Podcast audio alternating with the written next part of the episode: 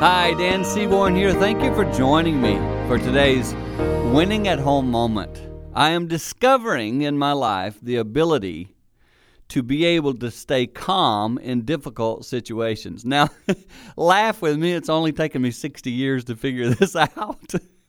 but I am learning that if I can be calm when I am working through situations with a family member, with someone at the office, with someone I have conflict with, if I remain calm, it is amazing the difference that can make in the conversation.